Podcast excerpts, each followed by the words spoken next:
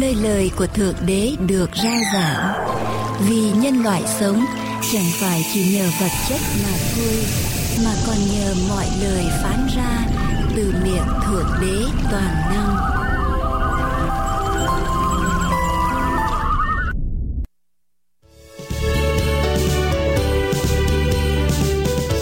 Tôi là mục sư Dương Quốc Tùng, xin kính chào quý vị thính giả thân mến. Nhân mùa Giáng sinh năm nay, chúng tôi xin kính chúc quý vị một mùa Giáng sinh được an lành và tươi vui ở trong hồng ân của Thượng Đế toàn năng. Merry Christmas and Happy New Year.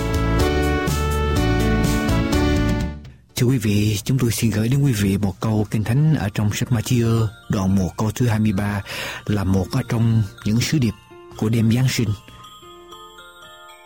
Trong Kinh Thánh ghi lại rằng, này, một gái đồng trinh sẽ chịu thai và sanh một con trai, rồi người ta sẽ đặt tên con trai đó là Emmanuel, nghĩa là Đức Chúa Trời ở cùng chúng ta.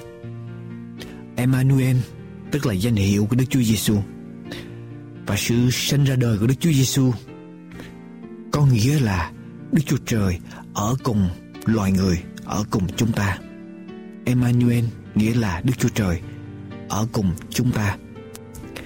Thưa quý vị,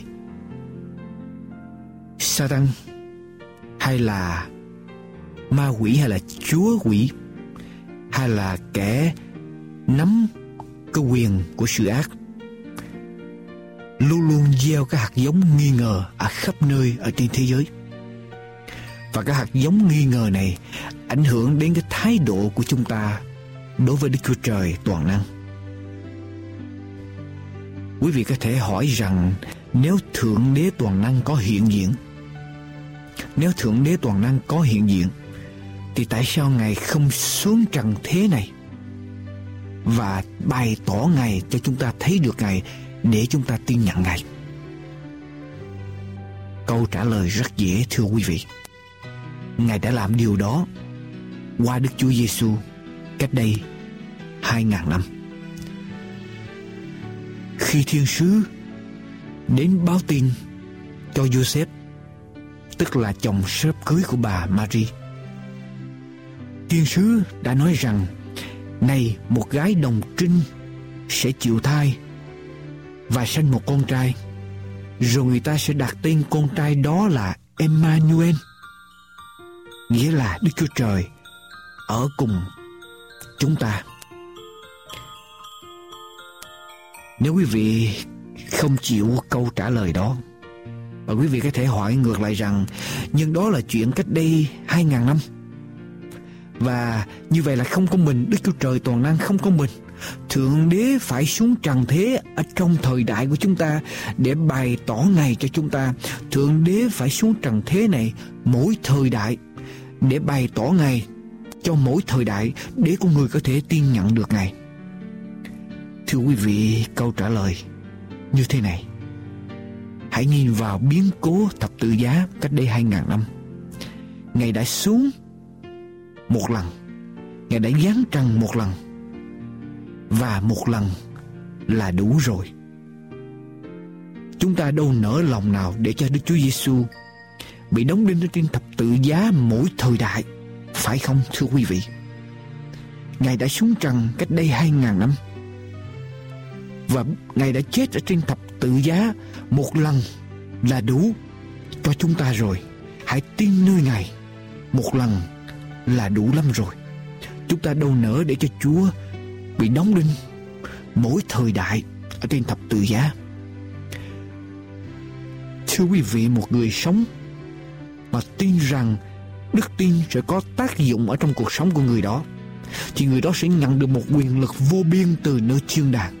Người đó sẽ sử dụng niềm tin để tiếp nhận cái quyền lực vô biên của thiên đàng. Thập tự giá có nghĩa là tin cậy nơi Chúa. Thập tự giá có nghĩa là tiếp nhận sự hy sinh của Ngài cho chúng ta. Thập tự giá có nghĩa là chúng ta tin rằng Thượng Đế toàn năng quan tâm, yêu thương con người và đền tội thế cho con người. Thượng Đế đã tin tưởng nơi quý vị và tôi. Ngài tin tưởng chúng ta đủ để Ngài hy sinh con một của Ngài trên thập tự giá năm xưa. Ngài tin chúng ta đủ để ban con độc sanh của Ngài trong mùa Giáng sinh đầu tiên. Nếu Thượng Đế không tin tưởng rằng nhân loại sẽ đáp ứng với thập tự giá, Ngài đã không để cho Đức Chúa Giêsu chết trên cây thập tự đâu. Thưa quý vị, nếu Ngài không tin tưởng rằng chúng ta sẽ đáp ứng với thập tự giá của Ngài, Ngài đã không để cho Đức Chúa Giêsu chết trên cây thập tự đâu. Nhưng Ngài tin rằng quý vị và tôi sẽ đáp ứng với Ngài bằng đức tin. Thưa quý vị, hãy đặt lòng tin nơi Ngài. Hãy tiếp nhận món quà Giáng sinh mà Ngài ban cho chúng ta. Và món quà đó chính là sự hiện diện của Ngài, chính là sự giáng thế của Ngài ở trong trần thế này. Này, một cái đồng trinh sẽ chịu thai và sanh một con trai, rồi người ta sẽ đặt tên cho con trai đó là Emmanuel, nghĩa là Đức Chúa Trời ở cùng chúng ta. Kính chúc quý vị một mùa Giáng sinh an lành ở trong Thượng Đế toàn năng. Hãy đặt lòng tin vào nơi Ngài. Quý vị sẽ thấy cuộc đời của mình đổi khác, đổi mới, và quý vị sẽ sống ở trong sự an bình và hạnh phúc. Amen.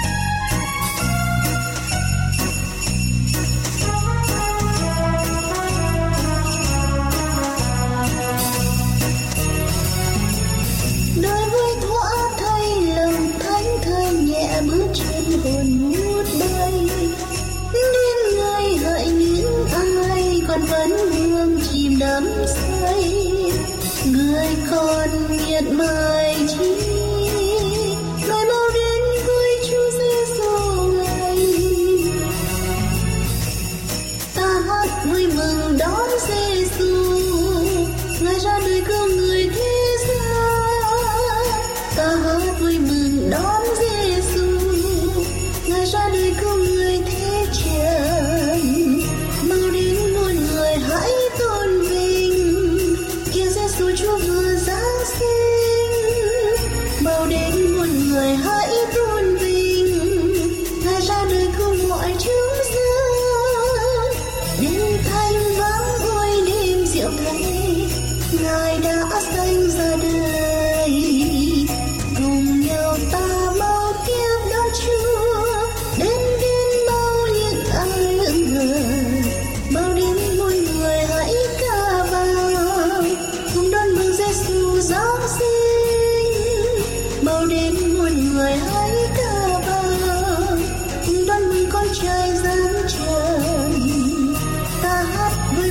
đón Giêsu người ra đời cứu người thế gian, mau đến muôn người hãy ca vang mừng đón chào Giêsu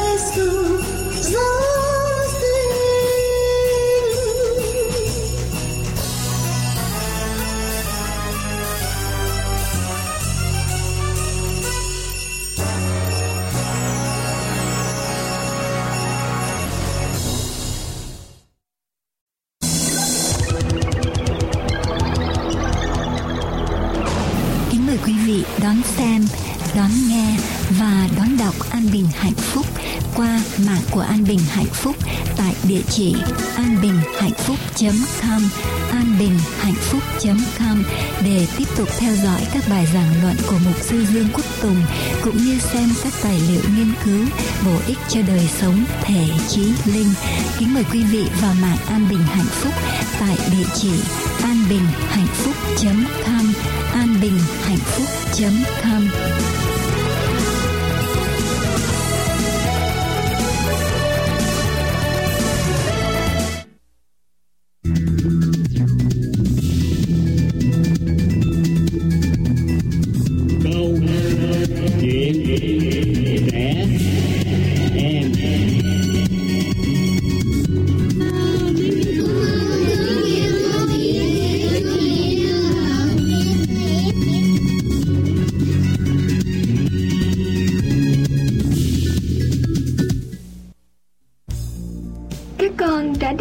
Phần 1 của câu chuyện món quà Giáng sinh tặng mẹ.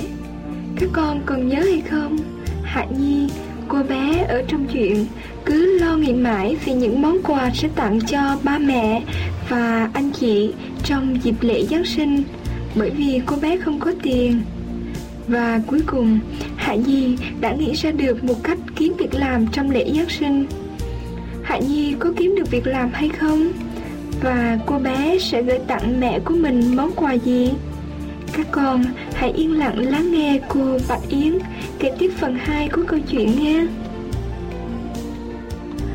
Ý nghĩ này làm Hạ Nhi vui vẻ hẳn lên. Cô bé vừa đi vừa nhảy và hát khe khẽ một mình.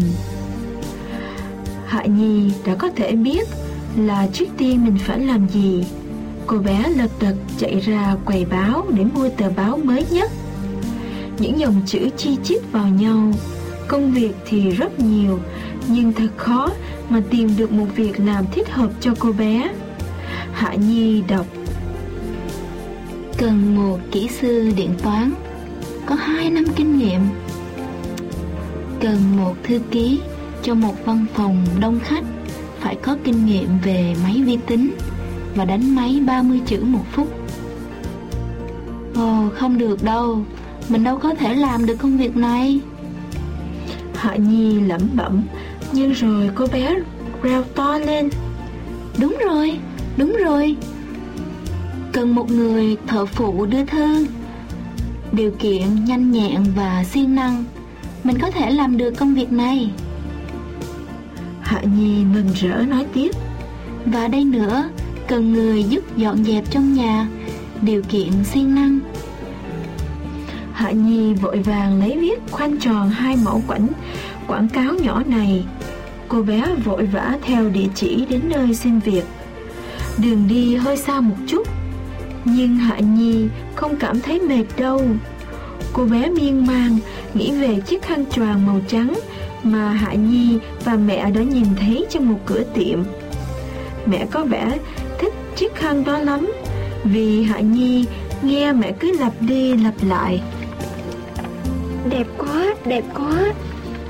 Hạ Nhi thầm nghĩ: nếu mình có tiền, mình sẽ mua chiếc khăn đó để tặng cho mẹ. Cô bé mãi nghĩ về nét mặt của mẹ khi nhìn chiếc khăn với vẻ thích thú, và rồi lại tưởng tượng ra mẹ vui mừng khi thấy nó nằm ở trong hộp quà. Hạ Nhi nói: mẹ có lẽ sẽ vui lắm. Mãi suy nghĩ, cô bé đã đến nơi từ lúc nào. Cô bé hồi hộp bước vào bên trong. Người ra chào cô bé là một bác khoảng chừng 40-45 tuổi gì đó. Ông nói: chào con, Bác có thể làm gì để giúp con không? Con đến đây để tìm người hả? Hạ Nhi cố lấy hết can đảm, xòe mảnh báo đang cầm trên tay ra và nói: Dạ không, con đến đây để tìm việc làm. Đôi mắt của người đàn ông nhướng lên với vẻ đầy ngạc nhiên.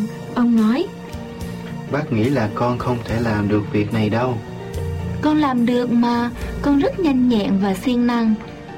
Hạ Nhi vội vã trả lời. Cô bé đưa tay chỉ vào những dòng chữ trên báo.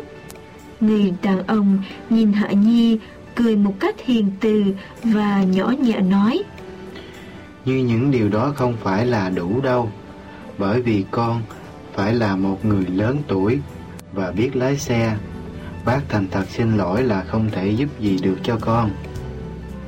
Hạ Nhi cảm thấy sự hớn hở dường như biến mất hết, nhưng cô bé vẫn còn hy vọng vào chỗ làm thứ hai. Hạ Nhi cất mảnh báo vào túi xách và lên đường. Mở cửa cho cô bé lần này là một phụ nữ đã già. Bà cất tiếng chào Hạ Nhi: Chào con. Chưa để bà nói hết, Hạ Nhi đã thu hết can đảm và vội vàng nói: Con đến để xin việc làm, con rất siêng năng. Bà ấy nhìn Hạ Nhi mỉm cười hiền từ và dịu dàng nói: Bà xin lỗi, bà không thể nhận con đâu. Hạ Nhi nói như gần khóc: Không, con có thể làm được mà. Con có thể lau bàn ghế, lau cửa sổ, quét vườn, quét sân, tưới cây và các việc khác nữa.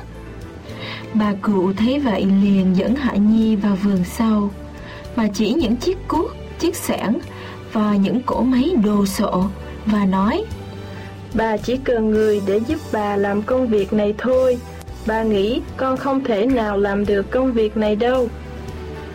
Hạ Nhi chào bà cụ ra về mà lòng buồn vô cùng. Cô bé cảm thấy rất tuyệt vọng. Chiếc khăn choàng màu trắng mà mẹ rất thích vẫn còn ở trong cửa tiệm. Giáng sinh đã đến gần, nhưng Giáng sinh năm nay Hạ Nhi không có thể tặng ai một món quà nào cả. Mọi người vẫn xôn xao: Giáng sinh đến rồi. Hạ Nhi lại càng buồn thêm. Cây thông với những chùm đèn lấp lánh đã được trưng lên trong nhà, nhưng Giáng sinh năm nay gốc thông thiếu mất những món quà nhỏ của Hạ Nhi. Những nét mặt vui tươi hớn hở của mọi người khi nhận được những món quà bí mật sẽ không còn nữa. Tối hôm ấy, Hạ Nhi trở về phòng của mình và cầu nguyện với Chúa: Chúa ơi, sao Chúa không cho con có công việc để con có thể mua quà để tặng ba mẹ và anh chị? Năm nay con sẽ lấy gì để tặng mọi người đây? Con đâu bao giờ xin Chúa cho con quà đâu, bởi vì con biết con có Chúa là đủ rồi. Bỗng nhiên Hạ Nhi dừng lại. Cô bé vừa nghĩ đến một điều. Cô bé nghĩ đến món quà quý giá nhất đối với mọi người: sự ban ơn của Chúa. Và cô bé đã biết mình nên làm gì. Mỗi ngày và mỗi giờ, thay vì dành dụm tiền để mua quà, cô bé không ngớt cầu nguyện với Chúa cho những người trong gia đình mình, cho gia đình, cha mẹ, anh chị, bạn bè và nhiều người khác nữa. Và mùa Giáng sinh năm nay, dù thiếu đi những món quà, nhưng vẫn là mùa Giáng sinh yêu thương. Hạ Nhi đã không thể mua khăn choàng cho mẹ, nhưng Hạ Nhi sẽ cầu nguyện xin Chúa cho mẹ luôn luôn mạnh khỏe. Các con học hỏi được những gì qua câu chuyện này? Các con đã tìm được món quà quý báu nhất để tặng cho mọi người trong lễ Giáng sinh sắp đến hay chưa? Các con hãy nhớ cầu nguyện cho mọi người, cầu Chúa ban ơn cho mọi người. Các con không cần có quà tặng cho mỗi người nếu như các con không thể làm được điều đó. Nhưng các con hãy tặng cho mọi người một món quà quý báu nhất trong dịp lễ Giáng sinh năm nay, đó là lời cầu nguyện. Và còn một điều nữa các con đừng quên, đó là mùa Giáng sinh là mùa yêu thương. Cô thân ái chào tất cả các con.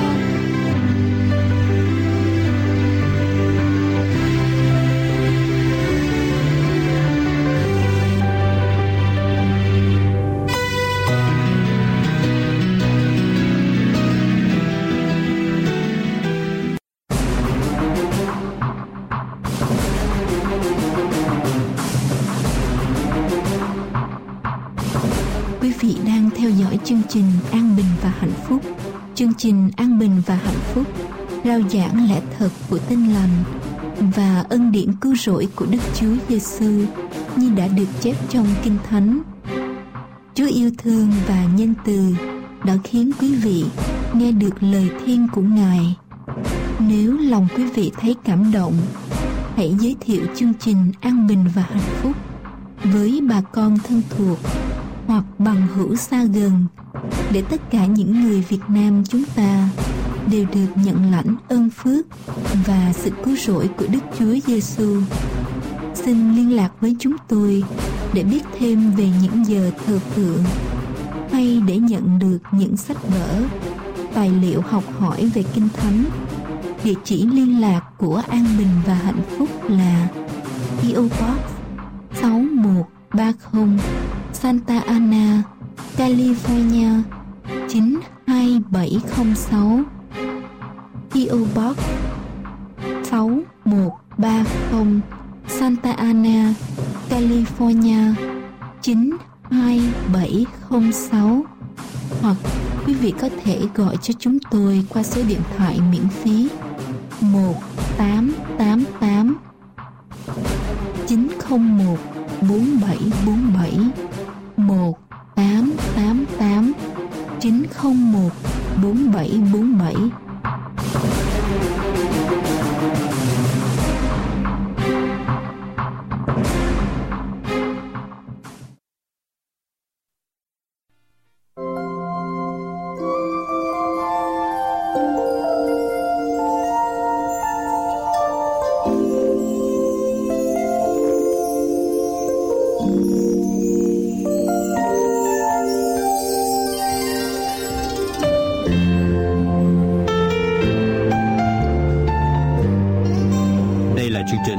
An Bình và Hạnh Phúc, nơi lời của Thượng Đế Toàn Năng được rao giảng. Để tiếp tục chương trình, chúng tôi kính mời quý vị theo dõi phần giảng luận qua mục sư Trương Quốc Tùng.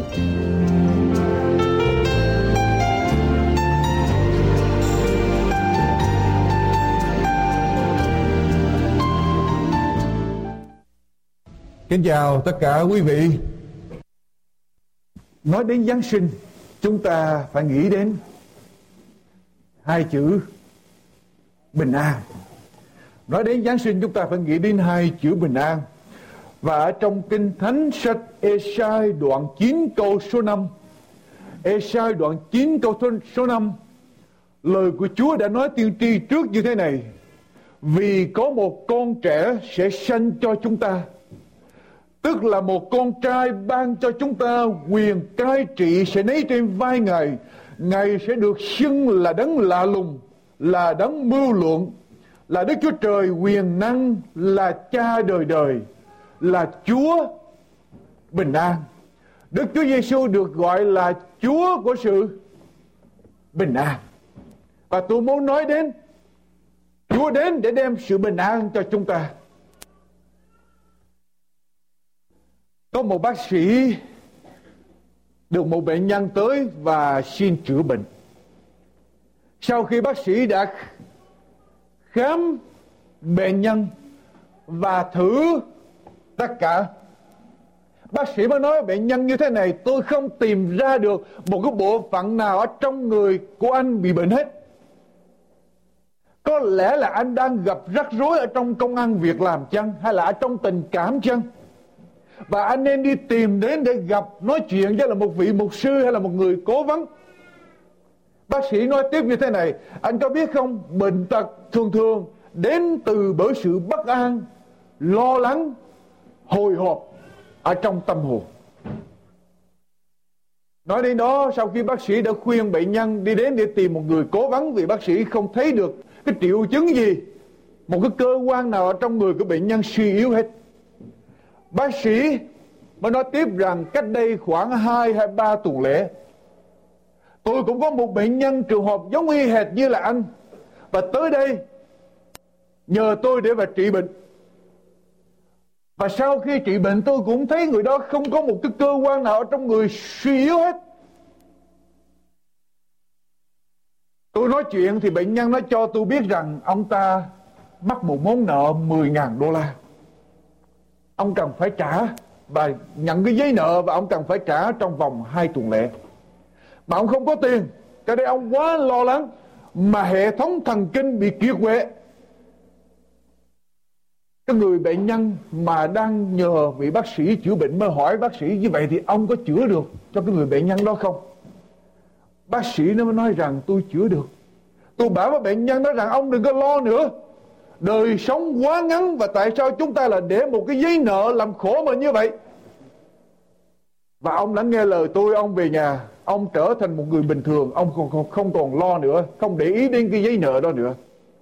Cái người bệnh nhân mới mà đang được trị bệnh đó mới xây qua bác sĩ mới nói rằng, bác sĩ có biết không, tôi là cái người mà người đó mắc nợ 10.000 đô la. Bây giờ ông không lo nữa cho nên tôi phải lo để mà tìm tiền mà trả cái tiền đó đắp vào cái chỗ mà ông không trả cho tôi. Thưa quý vị, một doanh nhân đã nói như thế này: từ khi chúng ta nằm ở trong nôi cho đến khi chúng ta đi vào ở trong lòng đất, mọi điều mà chúng ta làm có một cái động lực duy nhất và lớn nhất khiến cho chúng ta làm mọi điều là để bảo đảm sự an toàn, đem cái sự bình an cho tâm hồn của chúng ta. Và mọi sự chúng ta, nếu quý vị suy nghĩ lại, từ đứa bé mới sinh ra nằm ở trong nôi cho đến khi chúng ta đi vào lòng đất, mọi sự chúng ta làm để chúng ta tìm một cái bảo đảm trong tương lai cho chúng ta, tìm một sự bình an ở trong tâm hồn của chúng ta. Và Kinh Thánh lời của Chúa nói là Đức Chúa Giêsu là Đấng, là Chúa của sự bình an, là Đấng ban sự bình an cho chúng ta. Chúng ta đi đâu để có thể tìm được một sự bình an? Thưa quý vị, tôi nhớ tôi có đọc một câu chuyện. Có hai vợ chồng, hai ông bà về hưu.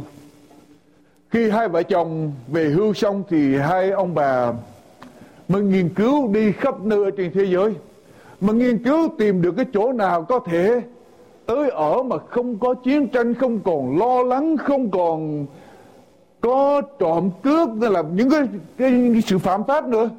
Hai ông bà mới đi khắp nơi để mà nghiên cứu. Cuối cùng ông bà tìm được một cái chỗ gọi là Falkland Island, tức là quần đảo Falkland. Hai ông bà mới tới đó để mà ở tại đó. Tới đó ở được vài tháng, cho nhà cửa để mà ở, thì quý vị biết chuyện gì xảy ra. Năm 1978 có cuộc chiến ở giữa Á Căng Đình với lại Anh Quốc để mà đánh chiếm cái hòn đảo. Anh Quốc thì muốn giữ cái hòn đảo Falkland, và Á Căng Đình cũng muốn chiếm chỗ đó, và chiến tranh đã xảy ra ở chỗ đó. Cái câu chuyện chúng ta nghe có vẻ buồn cười, nhưng mà thưa quý vị, chúng ta không thể nào đi bất cứ một cái nơi nào để tìm cái sự bình an ở trên thế giới này. Nếu chúng ta không có được cái sự bình an đó trong tâm hồn của chúng ta, quý vị có thể chạy bất cứ nơi nào và tiền có bực nhiều bao nhiêu đi nữa, tôi vẫn cam đoan với quý vị sẽ không bao giờ chúng ta có được cái sự bình an đó trong cuộc đời của chúng ta, trong tâm hồn của chúng ta, ngoại trừ chúng ta đến với Đức Chúa Giêsu. Vì Đức Chúa Giêsu đã được gọi là Chúa của sự bình an.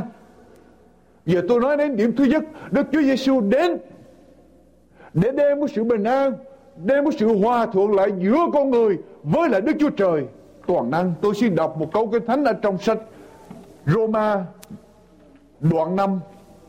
Roma đoạn 5 câu 1 và câu số 2, lời của Chúa phán rằng: vậy chúng ta đã được xưng công bình bởi đức tin thì được hòa thuận, tiếng Anh gọi là have peace, với Đức Chúa Trời toàn năng bởi Đức Chúa Giêsu Christ chúng ta. Bởi Đức Chúa Giêsu Christ mà chúng ta có được cái sự bình an, nối lại cái nhịp cầu thông công giữa con người với Đức Chúa Trời. Từ khi tổ phụ của loài người là Adam và Eva phạm tội, thưa quý vị, con người sống ở trong sự sợ hãi. Adam và Eva sợ Đức Chúa Trời khi mà Chúa đến để mà tìm Adam và Eva trong vườn Eden. Hai người đã trốn chạy, và cho đến ngày hôm nay chúng ta vẫn còn mang một cái tâm trạng sợ hãi. Hãy nói đến đạo là chúng ta sợ, và nếu mà mời tới nhà thờ thì chúng ta cảm thấy có một cái gì đó hơi bất an chút xíu. Chúng ta nghe nói đến Chúa, đến Thượng Đế, đến Đạo là chúng ta sợ. Cũng giống như khi mà quý vị lái xe thiệt là nhanh ở trên xa lộ, vượt tốc độ, thấy bên cạnh đó có một chiếc xe cảnh sát đang đậu bên cạnh đường thì chuyện gì xảy ra? Là bắt đầu hồi hộp, lo để mình nhìn coi xe cảnh sát có đi theo hay không. Chúng ta sợ, không dám nhìn cảnh sát, gặp cảnh sát chúng ta sợ. Khi chúng ta làm cái gì đi vượt cái tốc độ đó, và khi chúng ta làm cái điều gì sai, chúng ta đến với Thượng Đế Toàn Năng chúng ta sợ.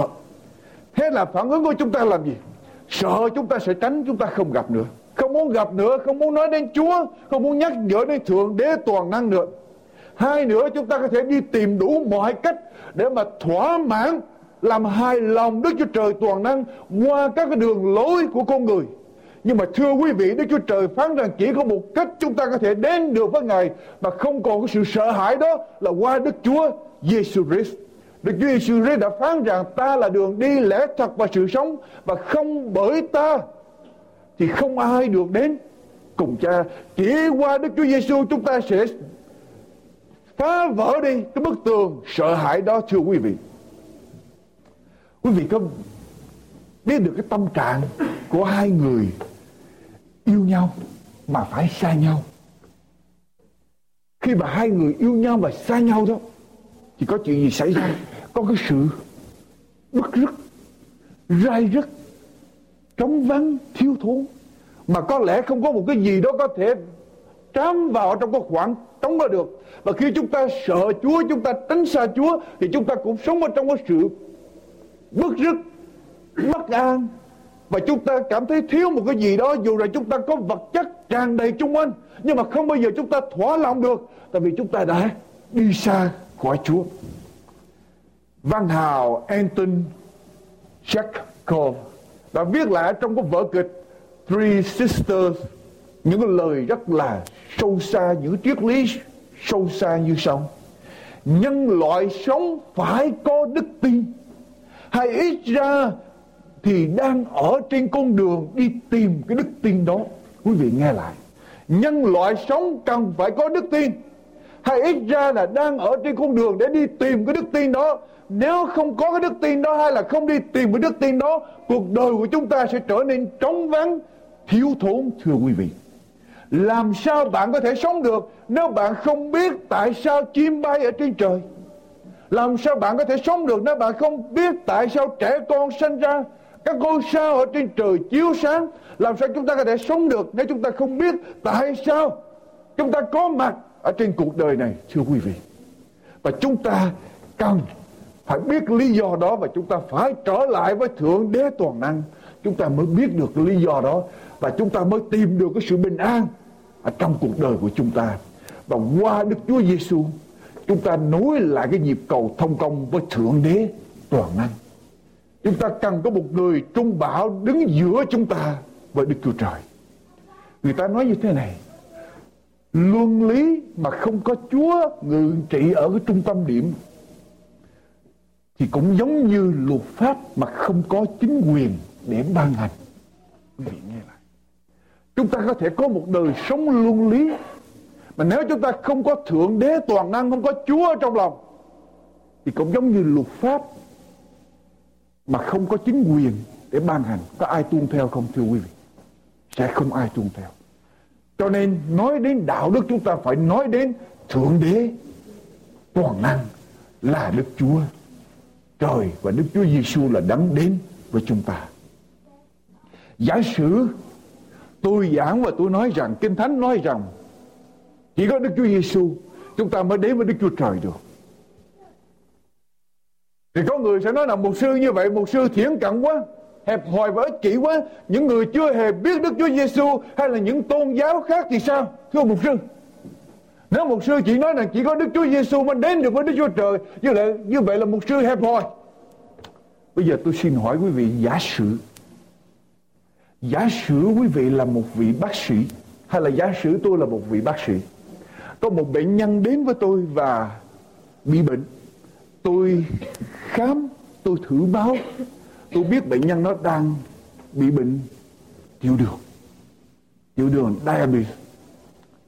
Tôi biết bệnh nhân nó bị tiểu đường, và tôi nói với bệnh nhân nó rằng bây giờ chỉ có một cách mà anh có thể sống được, anh ở trong tình trạng nguy kịch, Và anh có thể sống được chỉ có một cách là anh phải được chích insulin vào.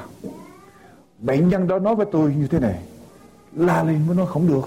Bác sĩ, bây giờ tôi không muốn chích insulin, tôi muốn uống aspirin, tôi muốn uống Tylenol, tôi muốn uống penicillin. Tôi là bác sĩ, tôi vẫn nói không được. Nếu anh muốn sống thì anh phải có insulin, ngay giờ phút này không anh chết. Anh muốn uống Tylenol, anh muốn aspirin, penicillin, tùy anh. Nhưng mà anh muốn sống thì anh phải có insulin. Bây giờ bệnh nhân mới la lên, bác sĩ ông là người hiệp hồi quá, ông là người ích kỷ quá, thiển cận quá. Có phải bác sĩ là ích kỷ hẹp hòi không thưa quý vị? Có phải bác sĩ là thiển cận không? Bác sĩ không có thiển cận, không có ích kỷ, không có hẹp hòi. Nhưng mà sự thật ngược lại, bác sĩ là một người đầy tình yêu thương. Ông ta không sợ mất lòng và ông ta dám nói lên một sự thật để tìm cách cứu bệnh nhân đó. Tất cả nhân loại đều bị bệnh, và bệnh đó là tội lỗi, và bệnh đó sẽ đi đến cái chỗ chết. Và chỉ có một cái thuốc có thể chữa được cái sự chết đó là Đức Chúa Giêsu. Chúng ta có thể muốn uống aspirin, chúng ta uống. Chúng ta có thể muốn uống Tylenol, chúng ta uống. Chúng ta có thể muốn uống penicillin, chúng ta uống được. Quyền tự do chúng ta lựa chọn. Nhưng mà aspirin nó tốt, nhưng mà nó không phải chữa chết. Nó không chữa được để cho chúng ta khỏi chết. Và chỉ có Đức Chúa Giêsu thưa quý vị, vì Đức Chúa Trời yêu thương thế gian đến nỗi đã ban con một của Ngài, hầu cho hễ ai tin con ấy không bị hư mất mà được sự sống đời đời. Thưa quý ông bạn chị em, Chúa đến để đem sự bình an giữa chúng ta với Đức Chúa Trời. Bây giờ tôi qua điểm thứ hai, Chúa đến để đem sự bình an cho chính ở trong tâm hồn của chúng ta. Quý vị biết không, khi chúng ta đã hòa thuận với Đức Chúa Trời, bước kế tiếp chúng ta sẽ có sự bình an ở trong tâm hồn của chúng ta. Khi chúng ta đã có hòa thuận với Đức Chúa Trời thì bước kế tiếp Chúa sẽ ngự ở trong tâm hồn của chúng ta và chúng ta sẽ có sự bình an. Ở trong sách Giăng đoạn 14 câu số 26, câu số 27, Đức Chúa Giêsu phán rằng: ta để sự bình an lại cho các ngươi, ta ban sự bình an ta cho các ngươi. Ta cho các ngươi sự bình an chẳng phải như thế gian cho, lòng các ngươi chớ bối rối và đừng sợ hãi. Chúa ban cái sự bình an của Chúa ở trong lòng của chúng ta. Chúa là Chúa của sự bình an, và khi Chúa ngự trong lòng chúng ta, tự nhiên chúng ta sẽ có sự bình an. Thưa quý vị, có một đoạn Kinh Thánh lời của Chúa dạy với chúng ta như thế này, ở trong sách Philip đoạn 4 câu 4 đến câu số 7. Philip đoạn 4 câu 4 đến câu số 7. Hãy vui mừng ở trong Chúa luôn luôn. Tôi lại còn nói nữa, hãy vui mừng đi, hãy cho mọi người đều biết nét nhu mì của anh em. Chúa đã gần rồi, chớ lo phiền chi hết, nhưng trong mọi sự hãy dùng lời cầu nguyện, nài xin và sự tạ ơn mà trình các sự cầu xin của mình cho Đức Chúa Trời. Sự bình an của Đức Chúa Trời vượt quá mọi sự hiểu biết sẽ gìn giữ lòng và ý tưởng của anh em ở trong Đức Chúa Giêsu Christ. Chuyện gì xảy ra thưa quý vị? Chuyện gì xảy ra để sự bình an của Đức Chúa Trời có thể gìn giữ lòng và ý tưởng của chúng ta? Cái điều kiện là gì? Chớ lo phiền chi hết. Chớ lo phiền chi hết, nhưng trong mọi sự hãy dùng lời cầu nguyện, nài xin và sự tạ ơn mà trên các sự cầu xin của mình cho Đức Chúa Trời. Quý vị muốn tối hôm nay ngủ ngon không? Quý vị muốn mỗi đêm ở trong cuộc sống của mình ngủ ngon không? Cái liều thuốc là như vậy quý vị. Chớ lo mà làm gì? Cầu nguyện, nài xin và tạ ơn, trình hết cái nỗi lòng của mình cho Chúa. Quý vị biết không, cầu nguyện lên trình lên với Chúa và Chúa sẽ làm gì? Đến ngự ở trong tâm hồn của chúng ta. Sự bình an của Chúa vượt quá mọi sự hiểu biết. Quý vị sẽ không tưởng được, quý vị chỉ cần phải làm theo, quý vị mới chứng nghiệm được cái sự bình an đó. Nếu chúng ta cứ ngồi đó mà lý luận Chúa làm thế nào để cho con có sự bình an, sẽ không bao giờ chúng ta lý luận được. Vì Kinh Thánh nói rằng sự bình an của Đức Chúa Trời vượt quá mọi sự hiểu biết. Chúng ta sẽ không tưởng được đường lối của Chúa. Chỉ cần một điều, chúng ta đến với Chúa, thưa quý vị. Ở trong sách Ê-sai đoạn 26 câu số 3, lời của Chúa nói rằng: người nào để trí mình nương tựa nơi Ngài thì Ngài sẽ gìn giữ người trong sự bình yên trọn vẹn, vì người nhờ cậy Ngài. Nếu người nào để trí của mình nương cậy nơi Đức Giê-hô-va thì Ngài sẽ gìn giữ người đó được bình yên trọn vẹn, vì người đó đã nhờ cậy ở nơi Chúa. Quý vị có thể nói với tôi, làm sao mục sư có sự bình an được trong khi cuộc đời đầy giông bão này? Làm sao có thể có được sự bình an? Có một con chim nhỏ nó ở dọc theo một cái nền đá của bờ biển. Sóng đang vỗ, sấm chớp vang rền đầy trời. Sóng biển đánh vào ở trong nền đá đó, bão tố gầm thét. Nhưng mà người ta quan sát được thì thấy trong có một cái lỗ hổng ở trong cái nền đá đó, con chim nó đứng, nó rút đầu nó vào ở trong cái cánh ngủ bình an. Dầu ở bên ngoài bão tố đang gầm thét. Và nếu chúng ta có được Chúa, chúng ta núp ở dưới bóng Chúa, để cuộc đời của chúng ta, linh hồn của chúng ta ở dưới bóng Chúa, tôi tầm đoan với quý vị, tất cả mọi cái bão tố rồi nó sẽ trôi qua, và chúng ta sẽ có được cái sự bình an. Vì tôi đã sống qua, tôi biết. Tôi đã sống qua và tôi biết như thế nào.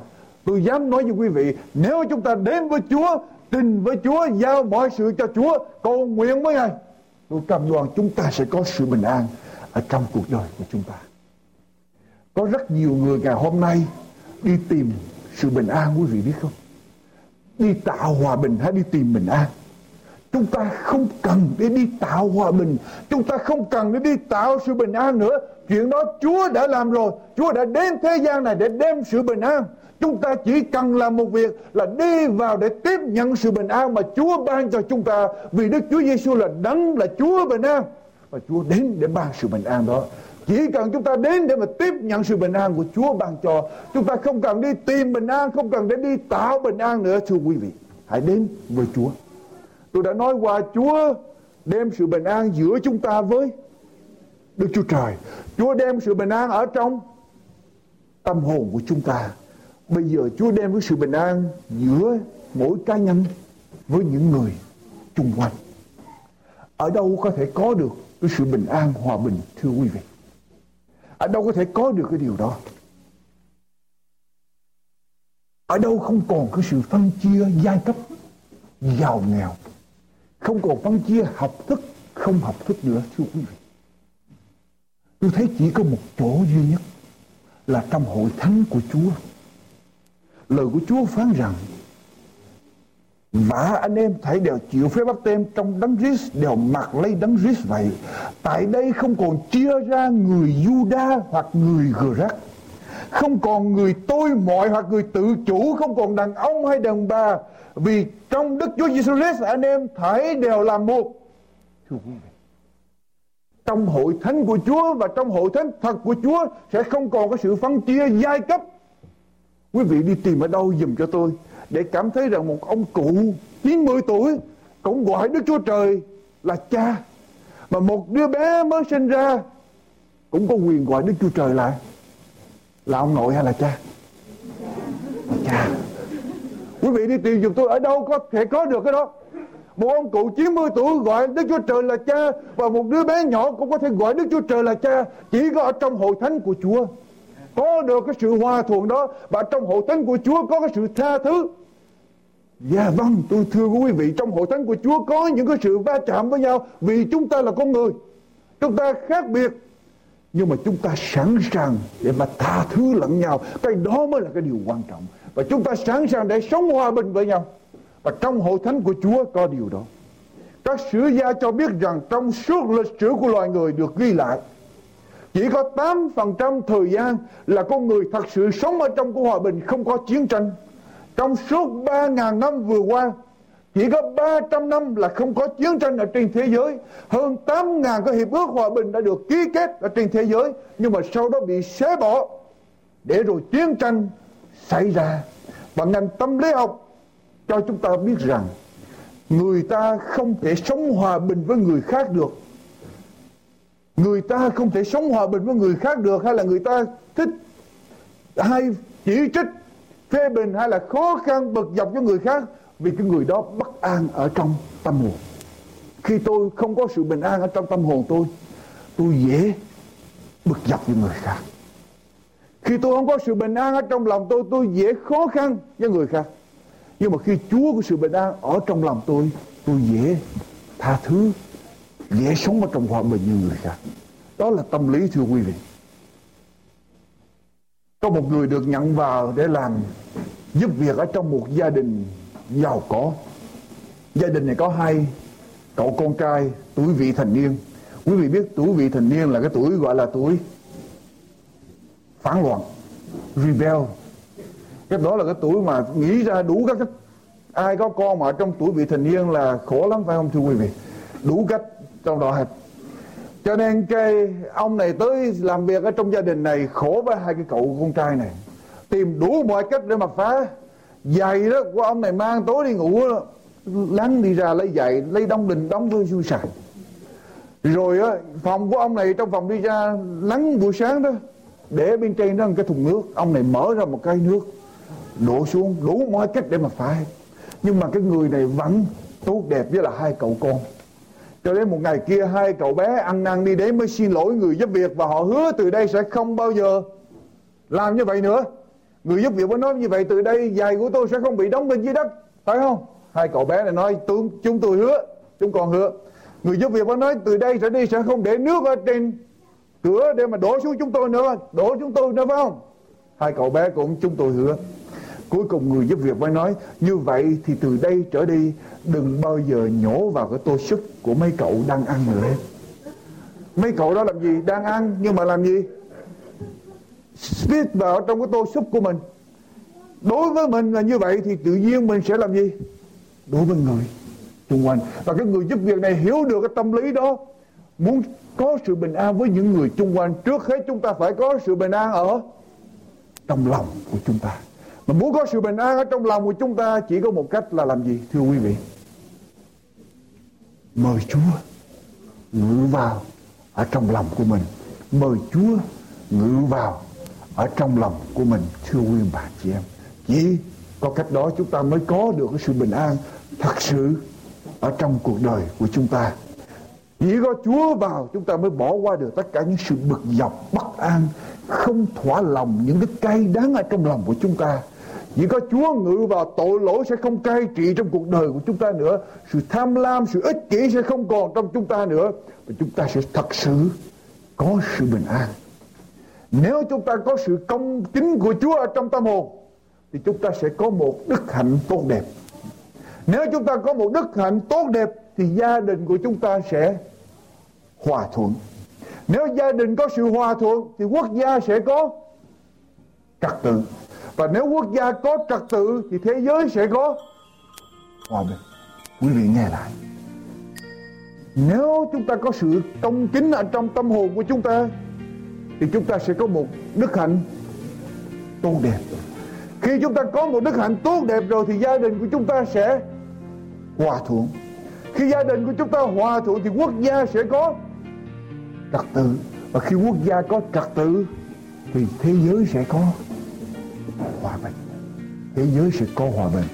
Nghe tôi kêu gọi quý vị hãy mời Chúa của sự bình an vào trong cuộc đời của mình.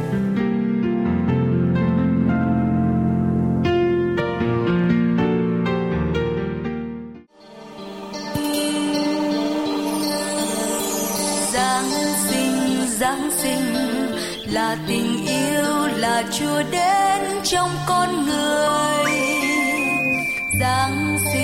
Giáng sinh hồng phước ban cho trần gian. Giáng sinh thượng đế hóa thân trong cõi đời, tìm cứu giúp con trong ô tội. Cho con người cứu Chúa Giáng sinh với tin vui an bình. Chúa đã giáng sinh cho nhân gian tin lành, Ngài luôn cao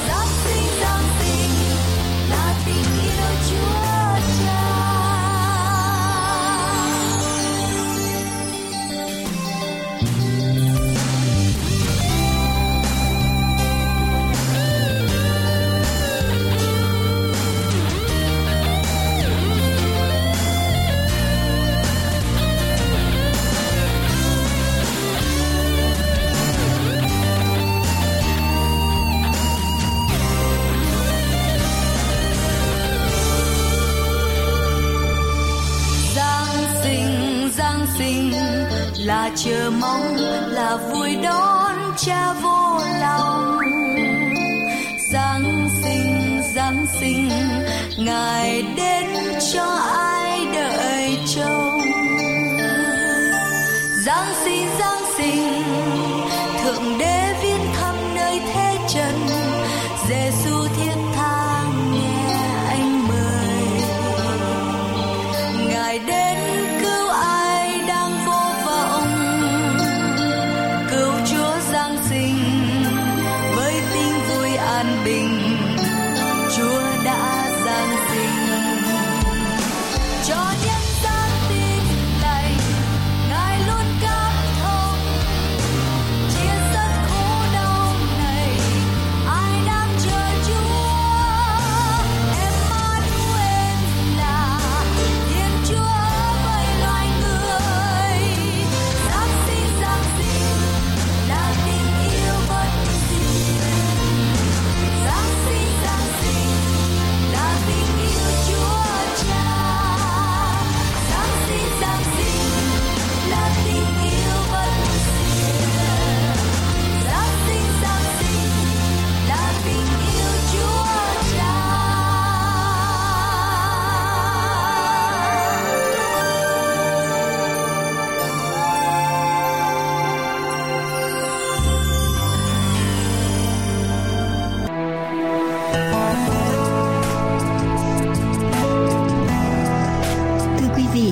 Đây là chương trình An Bình và Hạnh Phúc.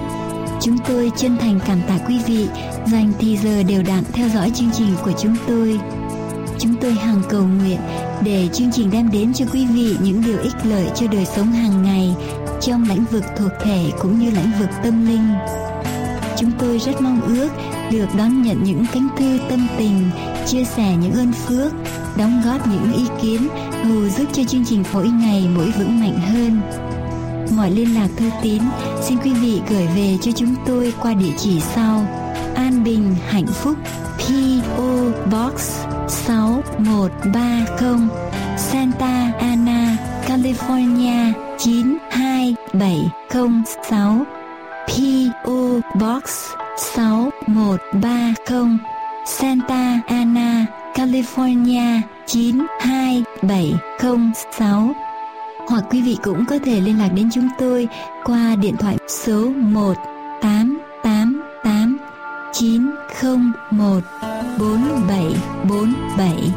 Điện thoại miễn phí số 1-888-901-4747. Chúng tôi xin chân thành cảm tạ quý vị đã liên lạc đến chúng tôi trong thời gian qua. Nguyện xin Thượng Đế toàn năng ban ơn dồi dào trên đời sống của mỗi quý vị.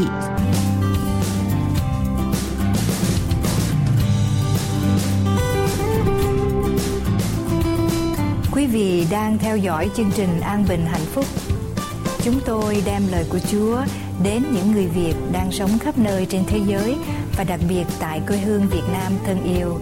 Chúng tôi cầu nguyện cho quý vị đạt lòng tin nơi Đức Chúa Giêsu để được chứng nghiệm tình yêu và ơn phước của Chúa trong cuộc sống mới. Kính mời quý vị dành thì giờ đến sinh hoạt với các hội thánh vào mỗi ngày thứ Bảy. Xin liên lạc điện thoại số 1-888-901-4747, địa chỉ mạng anbinhhạnhphúc.com, anbinhhạnhphúc.com, hay địa chỉ thư tín PO Box 6130, Santa Ana, California 92706, USA. Chương trình An Bình Hạnh Phúc đến đây tạm chấm dứt. Xin kính chào tạm biệt và hẹn gặp lại quý vị trong chương trình kế tiếp.